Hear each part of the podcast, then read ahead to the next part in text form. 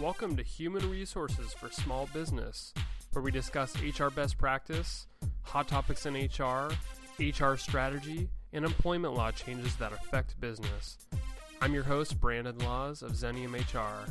Our website is www.xeniumhr.com, where you can follow us, read articles, watch videos, or contact us.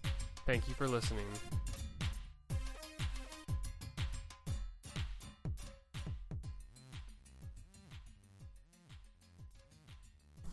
I'd like to welcome Lacey Halpern to the show again. Uh, today we're going to talk about PTO versus vacation. Welcome, Lacey. Thank you, Brandon. Okay, so Lacey, first of all, can you define what PTO or what a PTO bank is compared to vacation and sick leave or personal? Sure. So PTO um, is an acronym for paid time off, and a lot of employers are choosing to move from the traditional sick leave and vacation time to one all encompassing bank that they're calling paid time off or PTO. The difference is that paid time off is exactly what it sounds like it's time off away from work that's paid, and employees can use it as they see fit. So they might use it for a planned vacation that they have with a family. They might use it for sick time. They might use it for personal appointments that they have that interfere with their workday. The difference between PTO and vacation time is that employers that are really following their vacation policy are just using vacation time for vacation. So employees that are sick, if they've exhausted their sick leave time, sometimes they're having to tap into that vacation time, and that's where employers are finding there's a lot more ease in just tracking one bank of time rather than these two other ones, and then letting managers and supervisors decide how do we handle it if somebody uses up one but has additional time left off in the other. You'd also asked about personal days. Some companies will choose to have a personal leave policy, especially if they're smaller and they don't qualify for Oregon Family Medical Leave or the Federal Family Medical Leave. So they'll say, we're going to allow our employees to have additional time off beyond the PTO, beyond the vacation or sick time, to handle things like emergency situations where they have to maybe leave town to, to care for a family member or maybe they've got personal circumstances that are keeping them out of work. And do you find that these the personal days are actually kind of on a one-off basis, or is it a, available to everybody? It should be available to everybody, but there are certainly going to be times where an employer might say it really causes us an undue hardship. Maybe it's a certain time of the year where there's a product that's coming out and it's really busy, and it's impossible to have that employee out of the office. What's important is that you look at what you've done in the past, that you're consistent with how you're applying these benefits to all of your employees, and making sure that employees are educated about what's available. So a lot of times, the whether you're doing a PTO bank, um, a vacation policy, you're going to have these hopefully listed in your handbook so that it's it's clear exactly. for all employees. Right. It would be listed in your employee handbook. You'd make sure and note what types of employees are eligible. So oftentimes, an employer will put that maybe just regular full time employees are eligible for the benefits. They might include that a part time employee is eligible on a prorated basis. So if they are only working 40% of a normal full time work week, they get 40% of the benefit that a full time employee would get with regard to vacation or PTO. Um, and you might not include these benefits for people that are temporary or interns, different types of classifications. So you'd want to include in your handbook who's eligible and then how the policy is applied. In addition, let's say there's an, an employer who chooses to do a PTO bank. Are there other days off that they can offer? Uh, we mentioned the personal days off, but are there some other things that I know I've heard the term floating holidays mm-hmm. before? There are. So a lot of employers will put in their handbooks and they'll offer as a benefit usually about six to eight different holidays that are pretty nationally recognized. In addition to that, some employers choose to say, we're also going to grant floating holidays. And what they note is how many of those there are. So a company might say, we're going to give you your birthday as a floating holiday. So during the year, whenever your birthday is, you get to take that day off as a floating holiday. If it falls on a day that you're not normally scheduled to work, maybe that same week that your birthday is in, you get to take a day off. And that time then doesn't get deducted from your paid time off or your vacation time. I heard you say that the advantage really to the PTO bank is tracking. Mm-hmm. Is that why a lot of employers move to the PTO bank versus just trying to separate everything out? I think it is a big benefit that there's only one bank to track I think it's also helpful for supervisors to be able to plan things. So um, it takes a lot of time to determine why an employee is absent, which bank do I pull it from.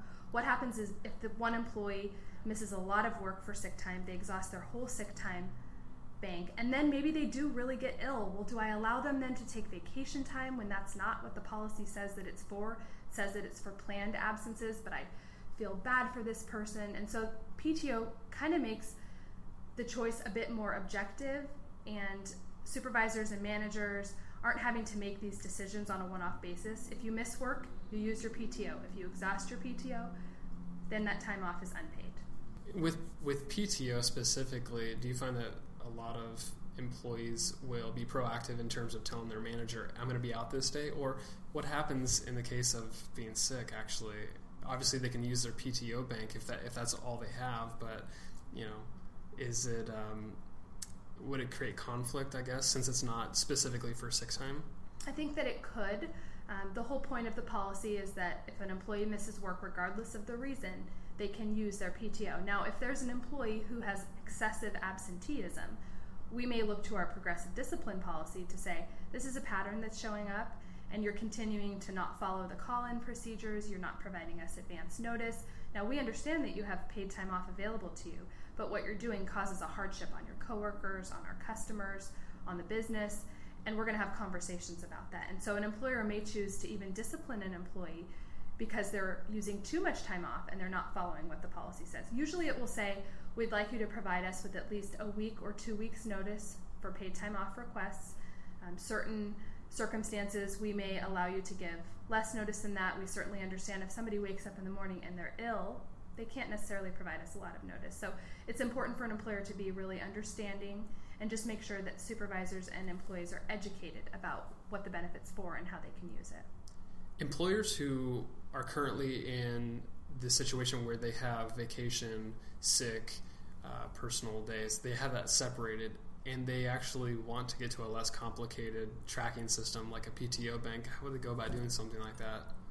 Well, it's important to think about the timing of that transition.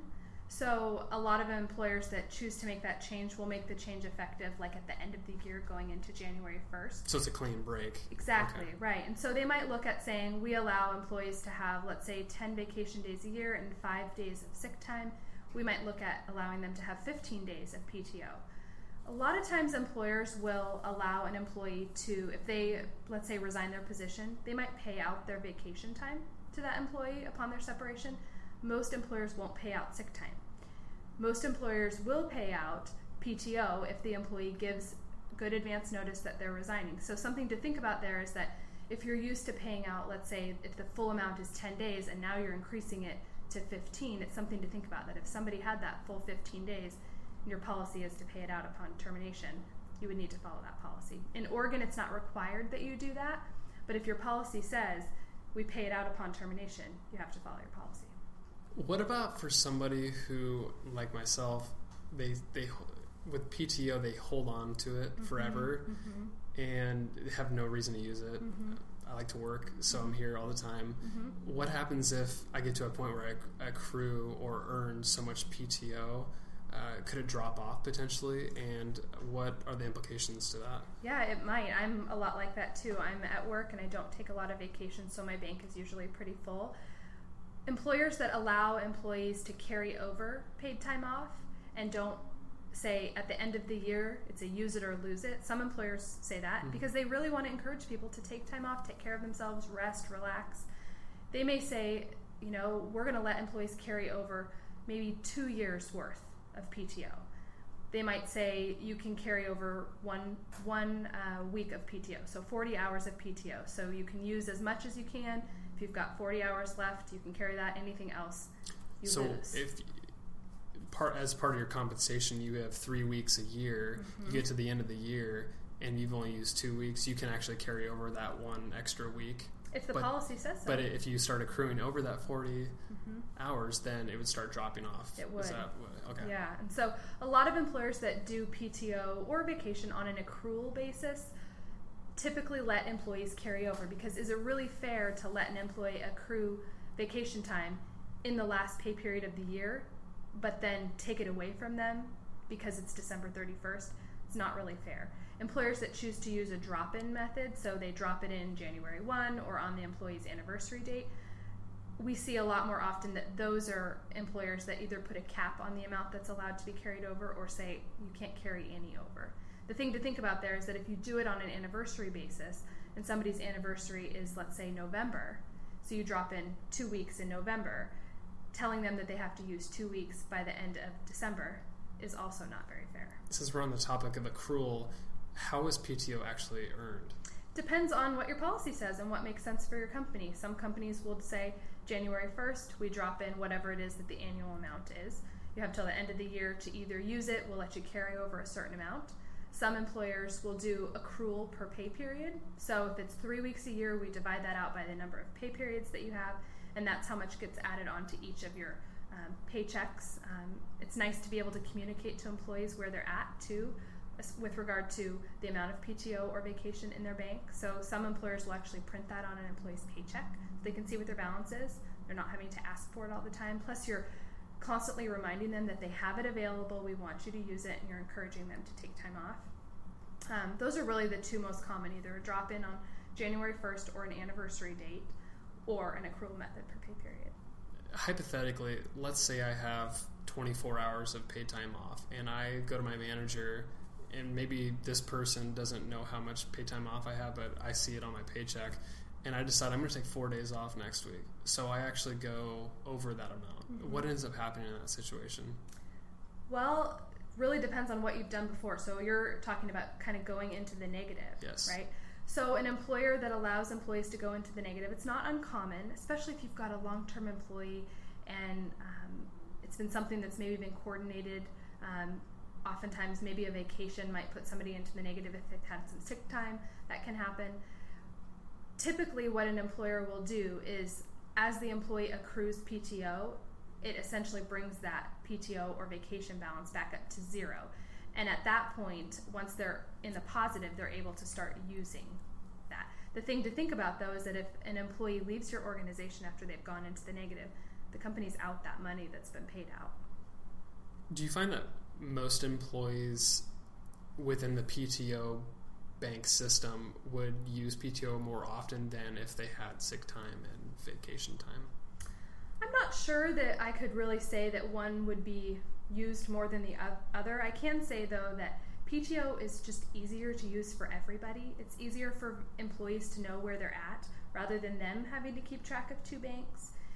It's also easier, like I said, for managers and super- supervisors to manage that.